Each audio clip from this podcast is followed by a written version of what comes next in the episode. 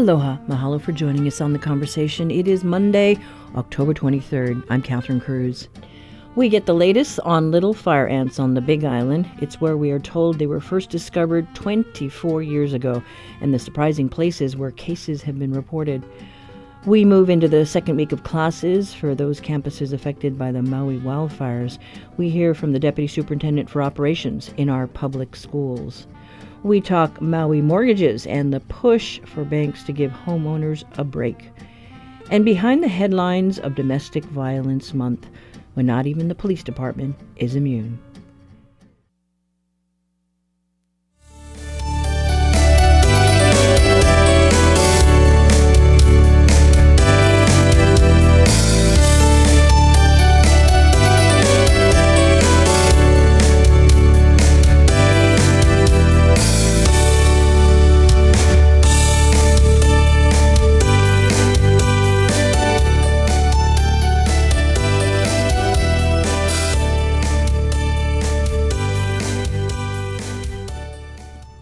This is the conversation on Hawaii Public Radio. I'm Catherine Cruz.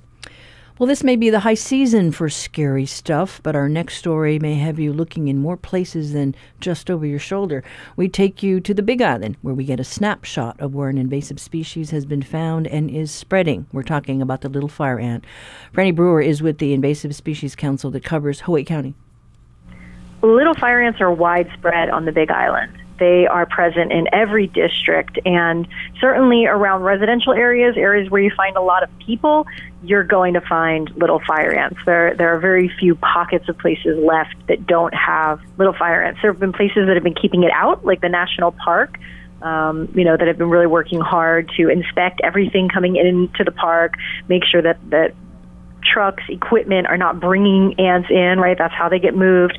Um, but you'd be hard pressed in most residential areas uh, to find a place that, that doesn't have little fire ants at this point. It's just little lucky pockets right now.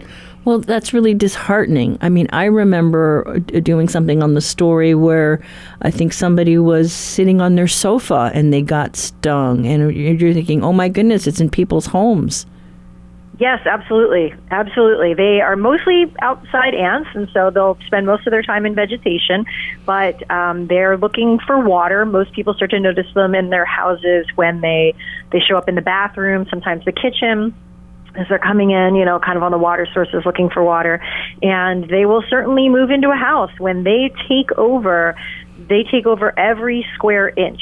They are, they they don't you know they're not patchy. You know once they spread into an area, if they come into your backyard, they will. If your house is in the way between you know the next backyard, they're just going to cover that area too and keep going. That's really um, that's how they've evolved is to sort of take over large areas by having lots of little nests and forming a very large matrix. If you could think of it as as a big web with a lot of little knots all throughout, little knots are the queens, and everything else they're they're just going to cover with uh, worker ants.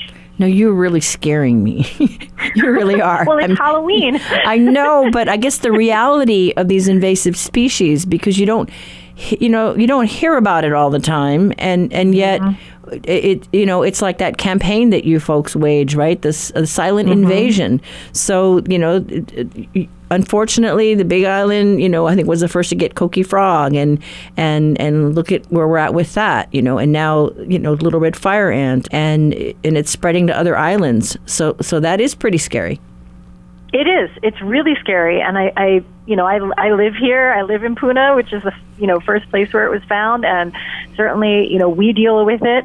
One of the nice things, you know, to, to kind of take the edge off the fear, at least for those who, who of us who are living on the Big Island, is that they are treatable, at least in your in your area. So if you're vigilant and you stay on top of it, you can make sure that your property is LFA free, right? You can control them in your environment, but widespread uh, trying to take care of it is, is much more challenging.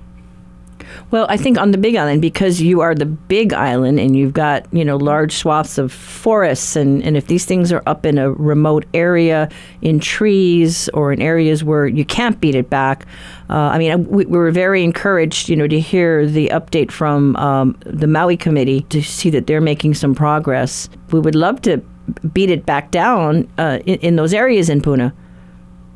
Yeah, I mean, and that's, you know, Puna is very unique, I think, in the state of Hawaii because throughout Puna you have a lot of um, agricultural lands overlapping with residential areas, overlapping with forests right? And you don't necessarily, you know, on places like Oahu, that's a lot more defined between like where those areas are, and in Puna, they're all on top of each other. So the, that's where you get a lot of this movement. Um, you know, a lot of our remote, you know, watershed areas on the Big Island are pretty high up in the mountains those remain fire ant free because there aren't a lot of people moving stuff into those areas. Where you really see the spread of fire ants is where a lot of humans are going and where a lot of human stuff is. So, um, Puna is unfortunately more affected, and the forests in Puna are more at risk because of that proximity with humans and human movement and human stuff. That's interesting. Okay, so we've got to mm-hmm. look at it uh, in with that lens. Mm-hmm, exactly. That's that's how they get moved around, and I think with Nahiku on Maui was probably a lot related to the river, right? They can actually float. Uh, they can form little rafts, so on fresh water. So they they and even on salt water because we've had uh, surfers over here who have been stung uh, in the surf. So they're they're very adaptable and. Very good at working with the environment. So we do see even here, especially during the rainy season, is that they will move from areas. You know, if there's a residential area that's higher up on a on a slope, they will actually come down on water into people's yards that maybe had already cleared and got rid of their fire ants, and now they have after the rains come, they'll have a new infestation of fire ants because you see this movement of the of the ants uh, on water and with water. Okay, but, but I'm going to pause you here because I'm thinking p- surfers are getting stung in the ocean. Yeah. I mean, that's yeah. horrid. yeah, no, it's not a pleasant experience for them at all. they they do not like it. Um, but yes, they're they're able to float. They uh, one of the things that we tell people, you know, people trying to protect their pets, right, at home, they will find little fire ants going into their pets' food bowls, and we tell people you create a moat of water, but you have to make sure that water is soapy because you need to break the water tension. The ants are so small and so light that they can actually form a raft that floats on the water. So, yeah, very tricky little species. Okay, so what kind of a snapshot can you paint for us as to where the high infestations are there on the Big Island? Certainly throughout Puna um, and Hilo districts, we have high infestations. That North Hilo Hamakua coast, there's a lot of gulches and because there's so much housing that's sort of on the edge of those gulches, a lot of those have now filled in with fire ants. So you will see a lot of those houses being affected along those coasts as well. They're you know, so I would say Kau is probably the least affected, but we absolutely have them. Certainly in areas of high pop- population like Pahala and Naalehu, you will definitely find little fire ants because again, wherever you're finding people, that's where you're finding little fire ants. It's throughout the island. And then, okay, we've got a situation too where, where maybe these things are being moved around with nursery plants, right? So Big Island farmers uh, send stuff off to Oahu or Kauai or Maui mm-hmm. that, you know, they might hitchhike on there. Absolutely. Yeah, they're hitchhiker ants. That's exactly what they're called uh, for a reason. Um, they're very small and they're very hard to detect with the naked eye. Um, a lot of times people get stung by them and say, oh, I didn't even, I couldn't even see it. I couldn't even see what was stinging me. Like that's how small they are, right? So unless you're actively testing for them and putting a peanut butter stick in that potted plant to see if it comes up with ants, it's going to be really difficult for people to just spot it with the naked eye and say, oh yeah, no, there's ants in that. So we've seen movement and not just on potted plants. We've seen movement off of the Big Island. You know, one of the first infestations on Maui was through uh, roofing tiles, equipment, cars. They move around in cars. If a car's been sitting for a few weeks and high grass. You know, people go to the mainland, they come back. It could be inside the wheel wells. It could be inside the engine. Mechanics have reported working on cars, and the fire ants are falling down on them from inside the engine. So, you know, they are very again very adaptable and they can move in a lot of things and so to, to only look at stuff like potted plants would also be limiting in that you would not necessarily be spotting every potential place a nest could be. I know when I buy plants, I try and isolate my plants to make sure there are no hitchhikers, but I've got to kind of broaden my, I guess, my fear zone. It's like, oh, yeah. definitely but, doing it right. Absolutely. We, we recommend people create a quarantine area for any plants or plant materials that are coming into their area. But we also, you know, we have an education program. We're working with community members, and we try to get people to think about all the things that they're bringing onto their property. And you know, beyond just little fire ants, there's seeds, you know, of invasive plants. There's all kinds of other things you could, you know, slugs for that, that can carry rat lungworm. So we're, you know, think about where things are coming from. You know, when you're bringing something onto your property, um, maybe isolate it. Maybe do a good inspection. Certainly with materials, we say if if you're buying a car that's been sitting for a while, think about putting that car in a in a quarantine zone, right? You can use a commonly available uh, pesticide that you can buy at Target. You can create a quarantine area for yourself, and then you can use those peanut butter sticks to test whatever you're bringing in. Any potting material, any equipment, you can use the peanut butter sticks and give it a half an hour and say, okay, did did something turn up on these peanut butter sticks? Give it another half hour, and okay, like at least I'm doing some kind of work to prevent you know, as best I can, prevent those little pests from sneaking into my property. Right, because you can spot the ant, we can stop the ant. That's the hope. That's the hope. Yeah, well, as we speak now, uh, I just got a thing that popped up in my email coconut rhinoceros beetle grubs found on Hawaii Island. Yeah, that that that's been my week this week. So yes, That's why I was like, oh, I'm having quite a week this week. Unfortunately, yes, coconut rhinoceros beetle has been found uh, on the west side of the Big Island, and it's it's very that's very worrisome because that is a pest that we know has caused significant damage in Guam. It's causing significant damage on Oahu and it's just one more pest that the Big Island now has to contend with. We've already gotten more than our fair share, so this is this is not uh, welcome news.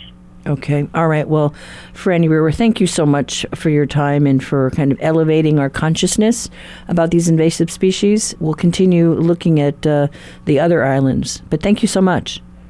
Thank you. Thank you for spreading the word and, and keeping everybody vigilant. And that was Franny Brewer talking about the snapshot of little fire ant infestations on the Big Island.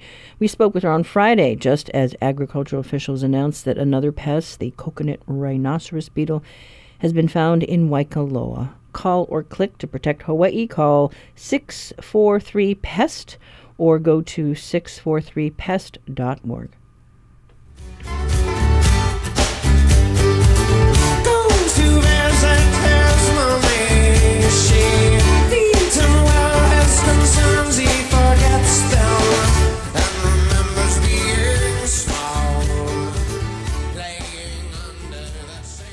Tensions are high not only in Israel and Gaza, but across the region as fear of the conflict spilling over is growing. Definitely, there is a fear that this kind of war, if it gets deeper, bloodier, is going to engender a multi front war. And then we are going to be in uncharted territory. The risk of a wider regional war and how to prevent it. That's on the next On Point. Beginning this afternoon at 2 following the Daily. Support for HPR comes from the Arne and Ruth Wurchik Charitable Fund. Learn more about the Arne and Ruth Wurchik Masters of Library and Information Science Scholarship awarded annually by Friends of the Libraries Kona at folkhawaii.com.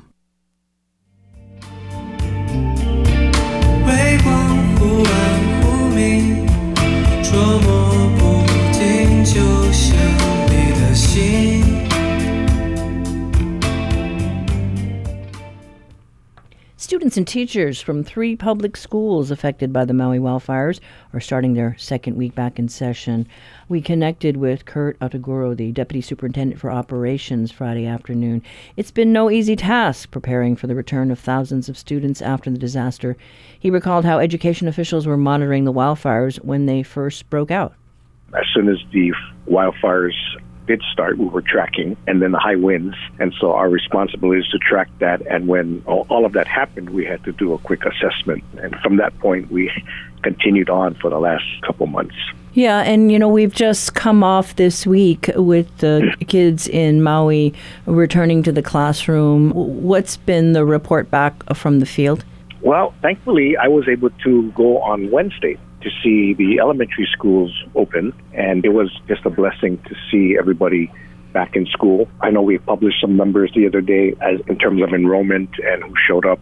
I thought it was very positive. I thought that of the entire 3,001 students that didn't enroll previously. But the way I look at it is 98% actually enrolled back in school. They're attending a school. Now, whether it was public school, a private school, obviously some families had to relocate to a different island or state.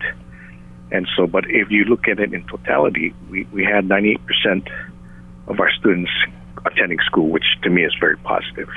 So that was the first thing, and and and uh, and, and to see their their reactions, see their friends, and so it was gratifying just to see that on Wednesday for me personally, and of course we had video and, and things of that sort where we saw the high school and our superintendent attending that day, opening day for the high school.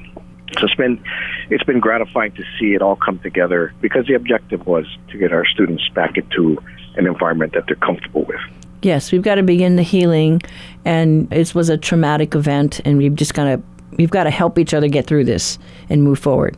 Yes, and you know I, I have to say I, I commend our superintendent Hayashi as the as our leader. Um, he stepped in right from the get go and got all of us involved. He committed to the governor that we would form a emergency leadership team made up of himself personally and, and the deputy superintendents and assistant superintendents just to support our complex area superintendents, Rebecca Winkie and Desiree Side. So Rebecca Winkie is the Lahainaluna complex area superintendent, and so she needed a lot of support. And you know, things like, unfortunately, these kinds of events show we're so thankful that the community came together, the nonprofits came together, county, state, all the agencies within the state all came together just to, to help in whatever way they could. And so we're grateful for the collaboration of everyone. It's not just the DOE opening a school, it took a lot of different people to get to that point. And so we're very appreciative of that. Well, I think too, people think, oh, school, yeah, back in the classroom. But, you know, you also have to think about feeding the students, right? And all those pieces come together so that there's lunch on the table.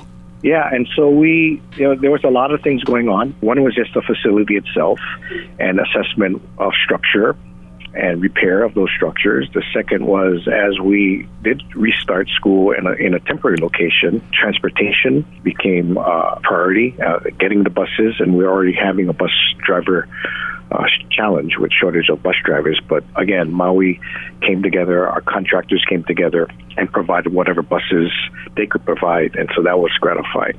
And then, yes, we had to feed them. And so our food services individuals and our uh, USDA partners uh, was able to send very quickly, I, I guess we call it shelf stable food, subsidized by the USDA, just to get it started. And we were able to distribute that to to just about any student uh, free of charge just to get it started because the schools were closed, so kitchens were closed. And from that point, we had distance learning in the Napili area. And so that, again, no kitchen at, a, at the churches, but we were able to provide uh, at least a snack for the, for the students uh, attending distance learning. But yeah, it, it, it became a whole village, uh, not to mention all of our private sector contractors who helped us to rebuild and, and find tents and, and things of that nature. Yeah, lots of moving parts. So it, it's a like you say, it took a whole village to kind of pull this off this first week. And and I know at the at the board meeting, you know, the, the members were asking about follow up to the 500 or so kids that that didn't show up. But you know, I imagine that that's all part of the process. That's correct. So we'll continue, uh, thanks to Deputy Superintendent uh, Tammi Oyadomari-Chun. She is on it. She is head of our strategy, along with Deputy Superintendent Heidi Armstrong, in charge of academics. So thankfully, they have a good handle on outreach to the parents to get the students communicated. And that, that was the biggest challenge in the very beginning. How do you even communicate with families? I know there are families that are concerned about the air quality, you know, the ash, and you have um, monitors going, you know, HEPA filters, that kind of thing. When, when we talked to, to Governor Green, he said, look, I would send my children back, you know, in that environment. So, so he felt assured that the kids were, were, were going to be safe.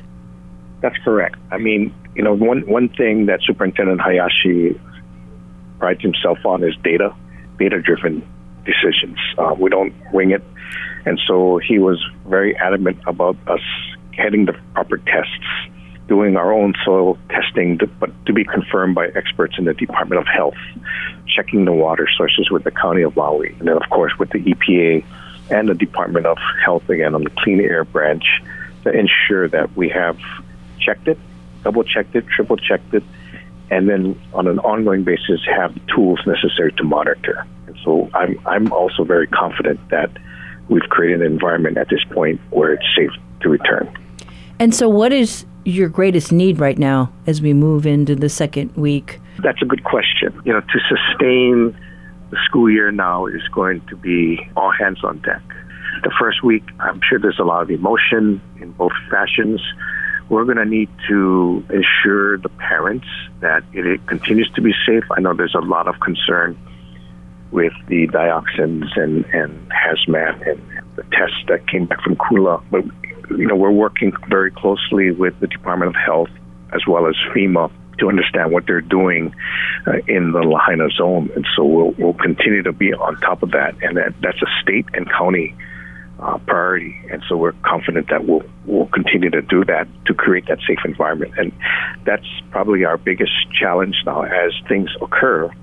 There's going to be a lot of emotion. So our job is to ensure and instill that confidence and also have a remediation plan uh, which we've worked very hard at. And um, you know, plans we we've had them, emergency action plans, and uh, this disaster has taught us uh, a lot about how to make things more practical. And that's what a plan is. Right, a plan is always to be updated and revised and improved, and so that's what we're working on. Yeah. Besides just being in the classroom, if the need arises and you need to get out of Dodge right away, you know that you can you can get out safely. Yeah, I mean, you know, the wildfire also showed us that, you know, heretofore it's been a building is on fire, and as you evacuate out of a building uh, in a wildfire, it's first probably priority is to shelter in place and to get to a, a place where we have the proper filtration, uh, things of that nature. Now, as we track it, and the county or the civil defense declares something different, then the evacuation plan would occur. And so we're grateful to Department of Transportation to help us create that access emergency access plan route uh, from Lahainaluna High School to the Lahaina bypass. These are all good things. Yeah, all things to keep us safe. Funding for the disaster is a work in progress.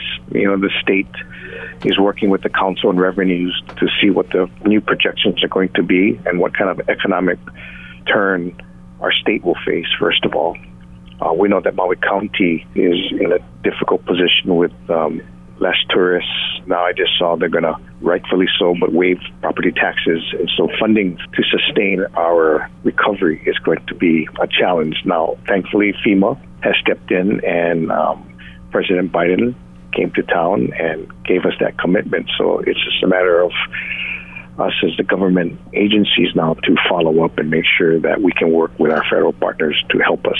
Have we applied for funds related to this disaster to rebuild the schools? Regarding the schools, the, the short answer is yes. We've put in a request for assistance to build a temporary school. Uh, we're lucky that FEMA, well, through our HIEMA, Hawaii Emergency Management uh, Agency, approved it. FEMA approved it and assigned that project as a temporary school to the uh, U.S. Uh, Army Corps of Engineers. So we have a temporary site located in West Maui. It's out to bid now, and so we hope that it could be built within five to six months. I would I would hope, if not sooner. And, but then what? Uh, but then what about uh, a permanent? Okay, so the permanent school will go down a different path. It's called a request for public assistance, and so FEMA has guided us as to how to start that process. In that space, it'll be a little more complex since um, the combination of funding will come from state insurance. We have a policy that covers property uh, damage, and so the, the, we will get an appraisal on what we lost in Lahaina Town with King Kamehameha III Elementary School, and then FEMA will step in after that. And so those plans I have are only in the very infant, infant stages now, but we plan to pursue that actively now. Okay. Because we do need a permanent school. There is just so much to be done, but but this at least is is is the start and where we're at. Anything else on that front? With regard to the school, I just mm-hmm. want to I want to personally thank the parents. They've been um, while we have parents that are concerned, we have a lot of parents that have been supportive, and uh, we appreciate their trust in in the Department of Education. And uh, on behalf of Superintendent Hayashi, we just want to say that we'll continue to do our best to make sure that the environment is safe first and foremost, and um, that we're, we're going to be proactive in ensuring that as school is in session, our students are, are as safe as possible. And it does take a village. Uh, that was the message from DOE's Kurt Otaguro, Deputy Superintendent for Operations in our public schools, talking about what it took to get our, our Maui Keiki back in class.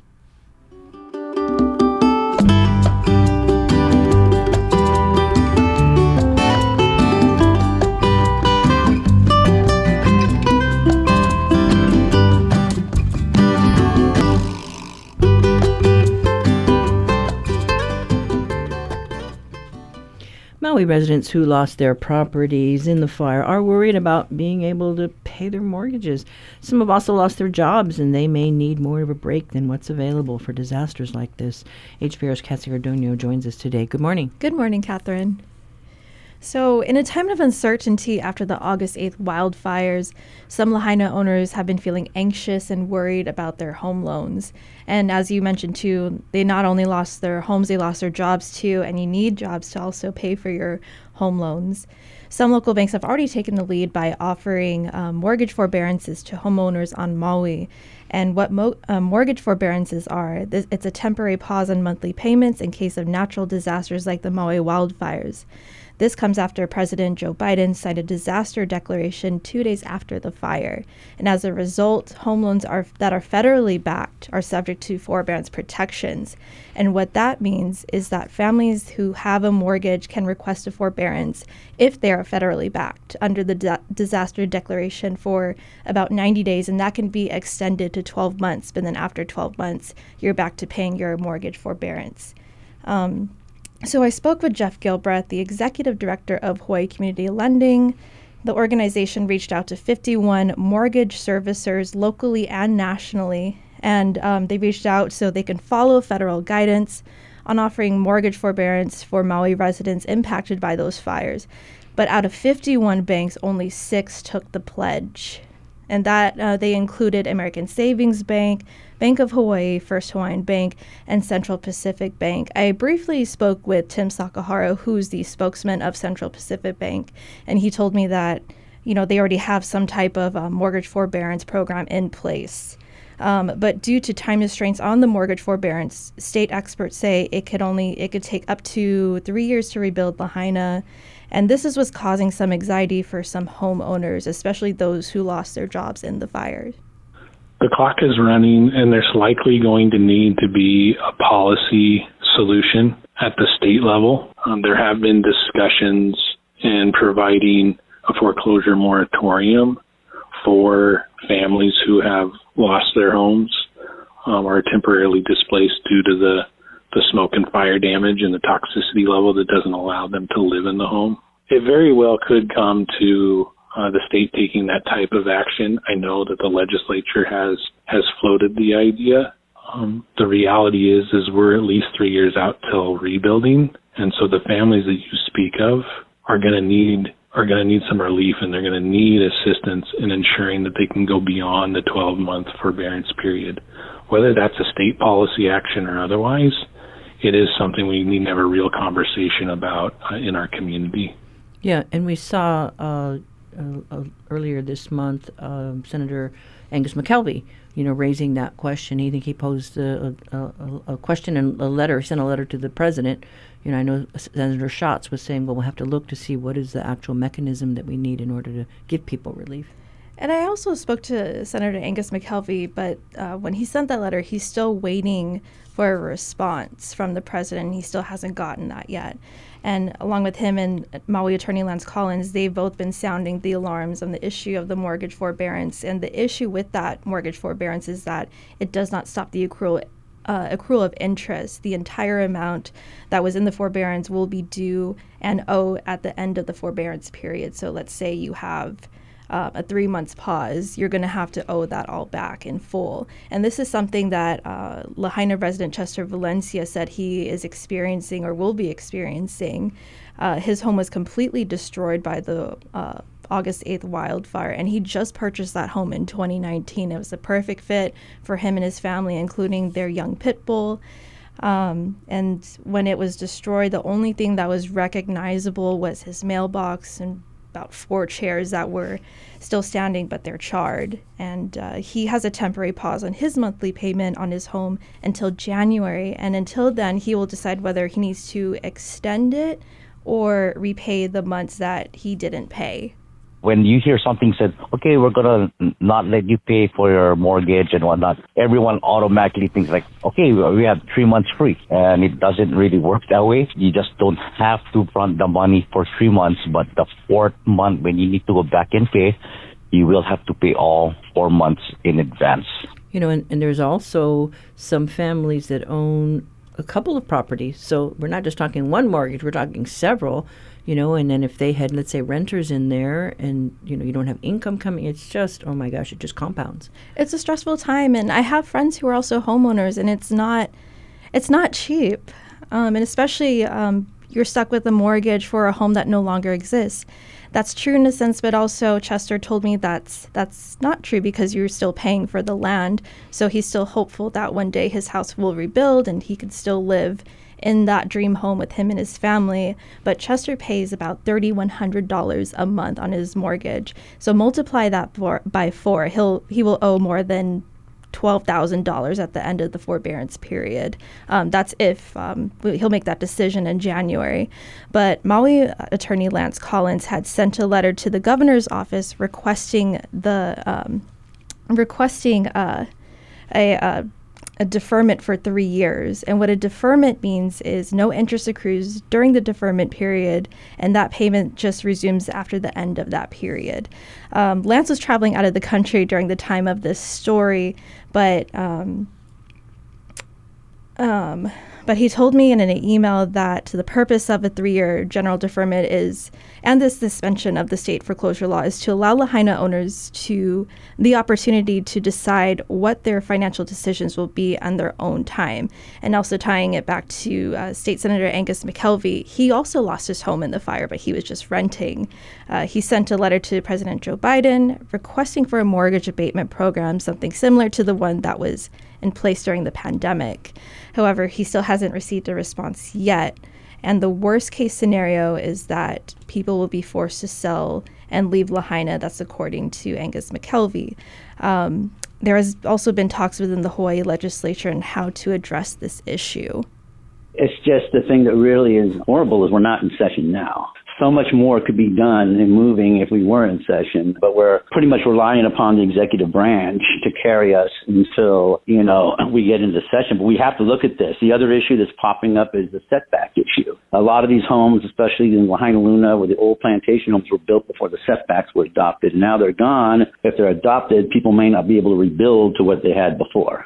And I brought this up to the, to, you know, to the, to the county partners and such. It's like this is, these are all the issues that are popping up we need to address now across many spectrums and many fields. But the end result is the same, the economic meltdown of the island and a deepening of ec- economic conditions and poverty and the pressure on families is added because we have the holidays around the corner.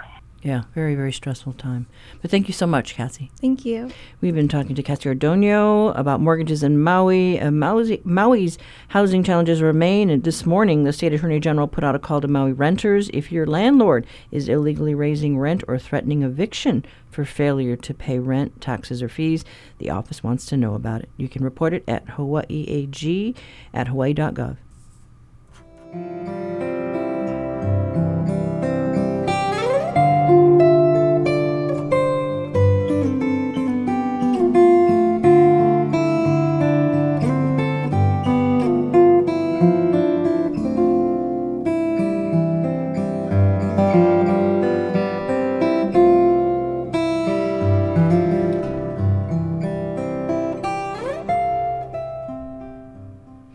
reality check with Honolulu Civil Beat looks at how cultural monitors are playing a part in the cleanup in the aftermath of the Maui wildfires. Reporter Paula Dobbyn joins us today. Good morning, Paula.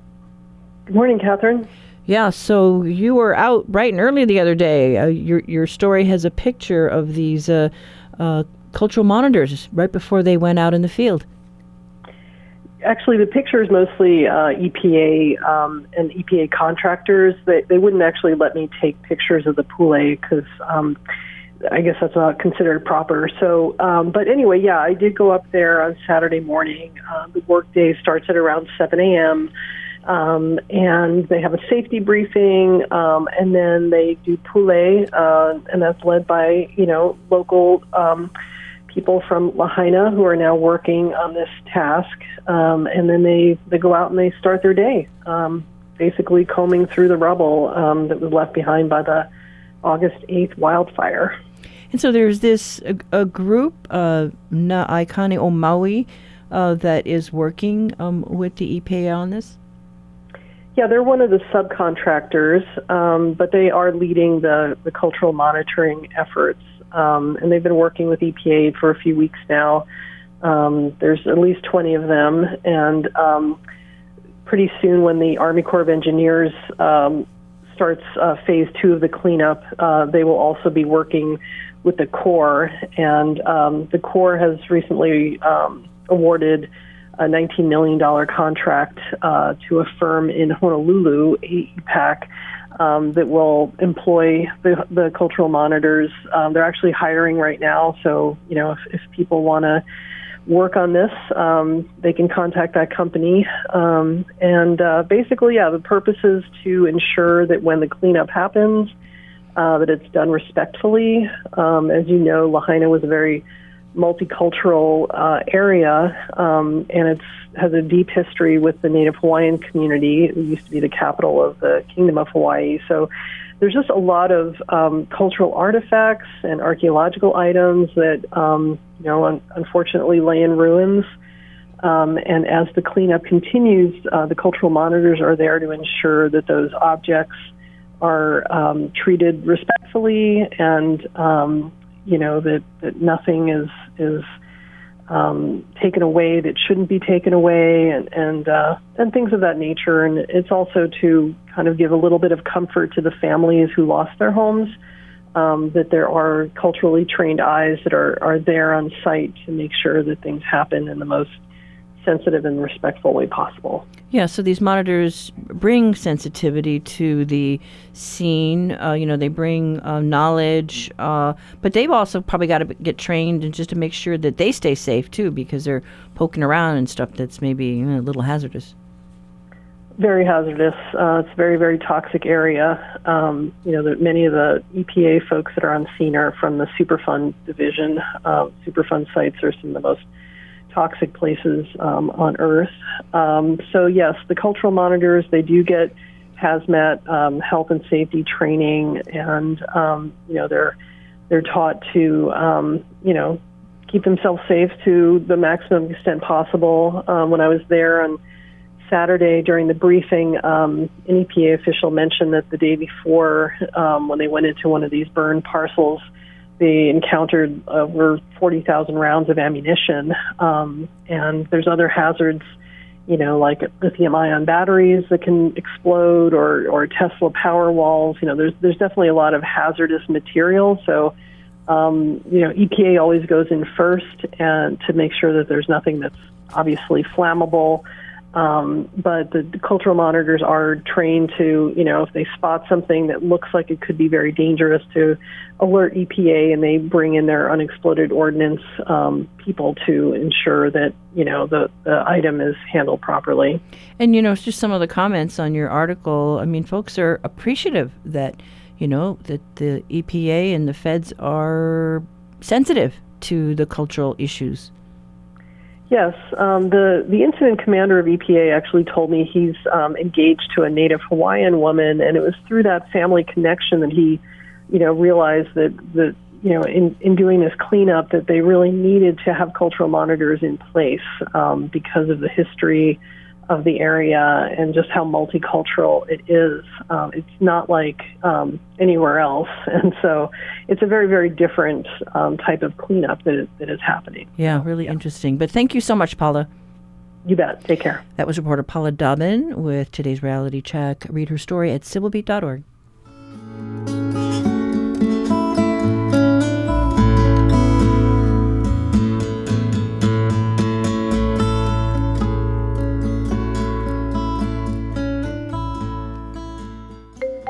civilbeat.org. This is Sabrina Tavernise, host of The Daily. Join us for an in-depth look at the world's biggest stories. Catch The Daily Monday through Thursday at 1:30 here on HPR1.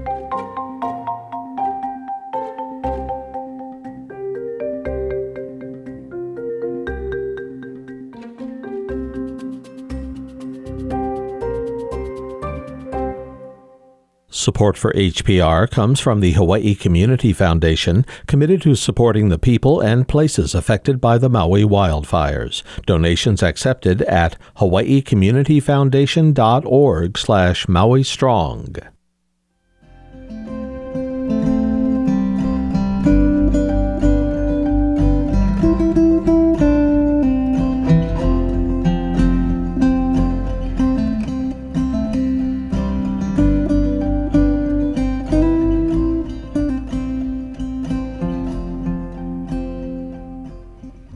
The arrests of four police officers for domestic violence this month made for some glaring headlines.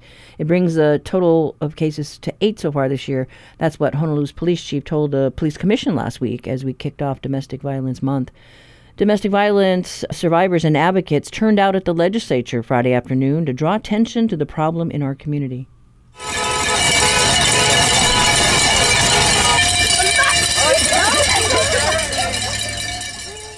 The Conversation's Lillian Tsang sat down with Angelina Mercado. She's the executive director for the Hawaii State Coalition Against Domestic Violence. She was talking about the latest statistics. It is very concerning when law enforcement is involved in domestic violence themselves because every single one of our programs has something on our website that says, in the case of emergency, call 911. So law enforcement are first responders in the systemic response to domestic violence. So for us, it is definitely very concerning.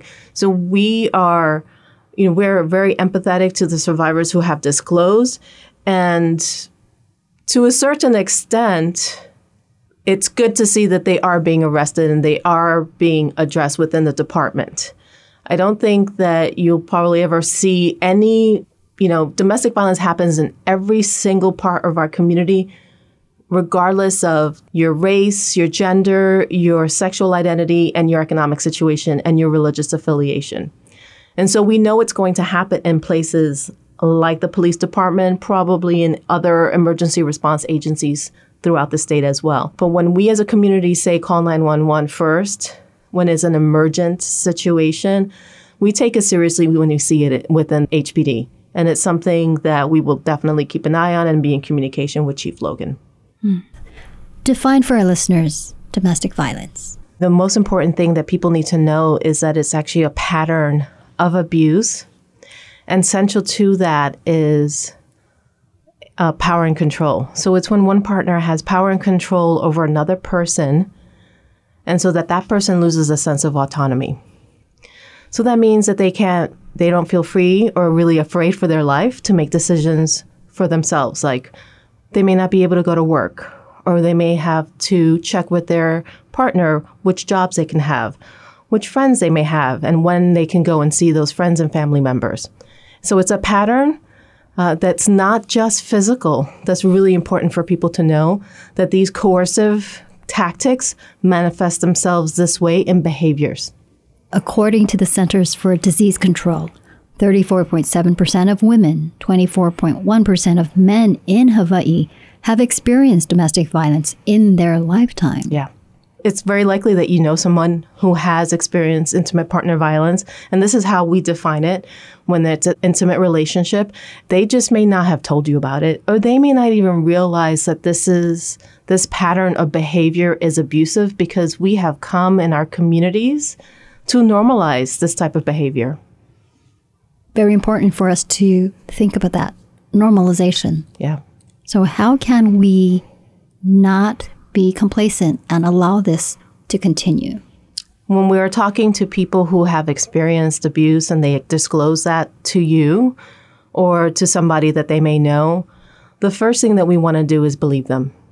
So, we want to destigmatize the disclosure of this information um, you know, as in our community, we want to shift away the question from why didn't you just leave? As if that is the easiest thing that you could possibly do. When statistically, it is the most dangerous time for you to leave an abusive relationship. Because when we're thinking about power and control, if that person has power and control over you, losing that power and control, it is the most dangerous time. So the data show that it takes about seven attempts for somebody to leave, successfully leave an abusive relationship.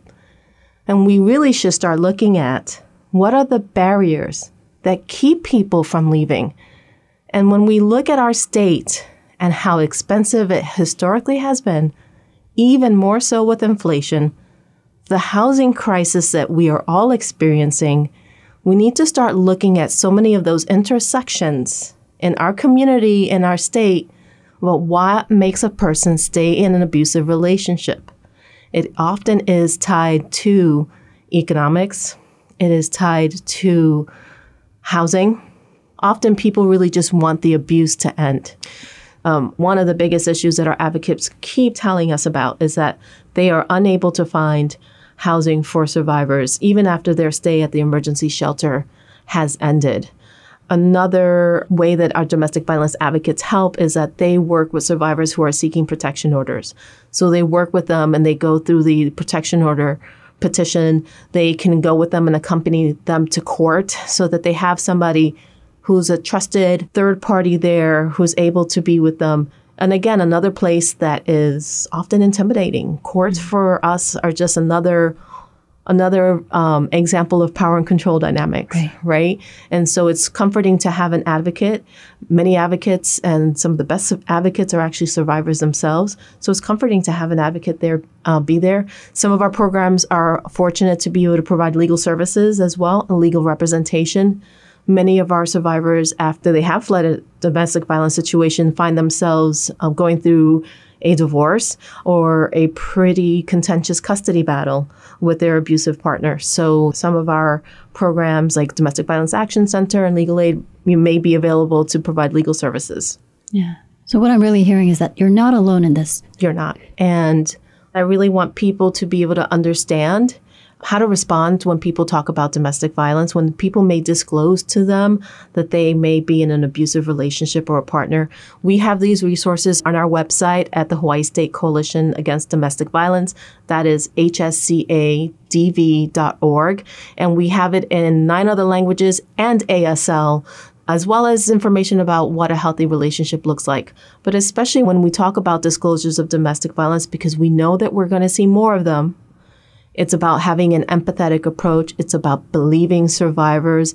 It's about not trying to be nosy and getting more information. But it's also about how to respect their privacy while also connecting them to resources and giving them the choice of when and how they seek that information and those resources because they may not be ready, but when they are, know that we're here and available for them. Another merging issue that we're really concerned about in this state is there is a case before the Supreme Court, U.S. versus Rahimi, very much the way the Bruen case had an impact last year and uh, affected a change in our in our gun laws in the state. We're concerned about this.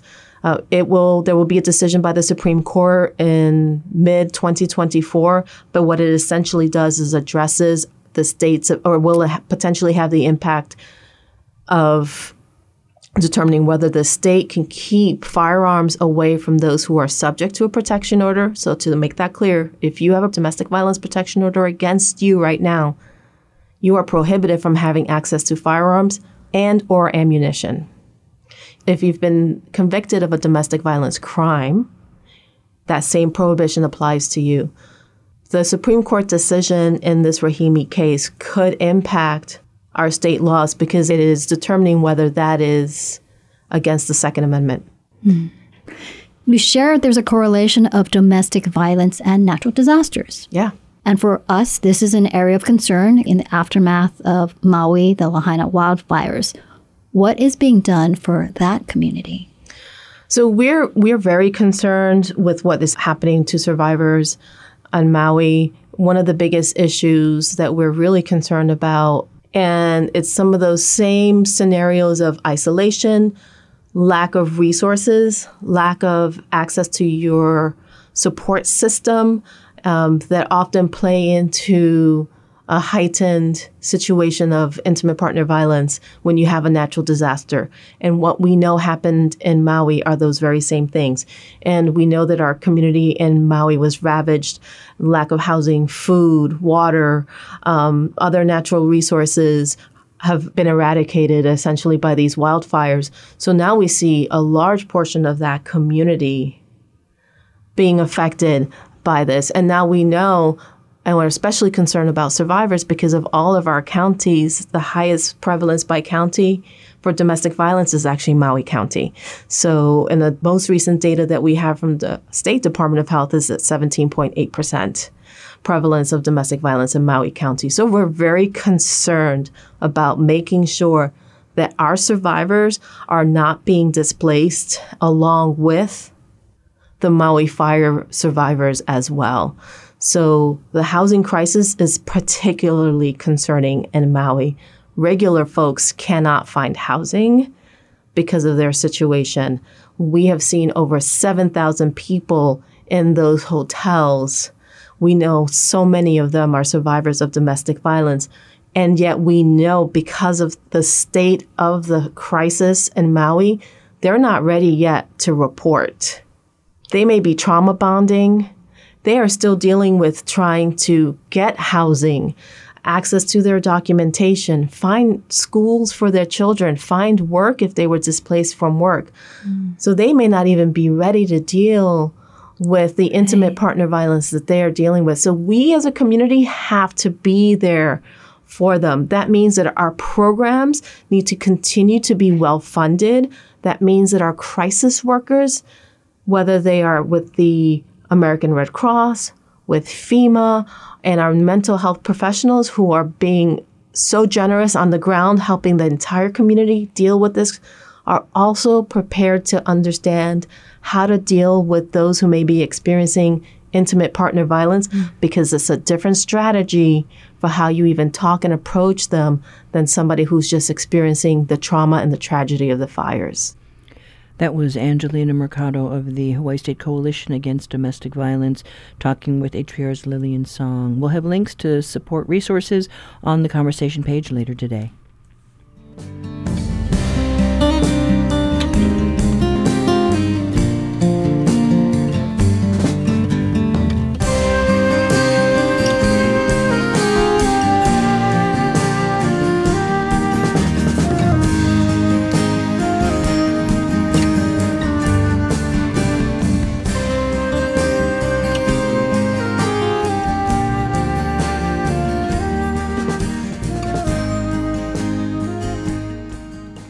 Well, that does it for us today.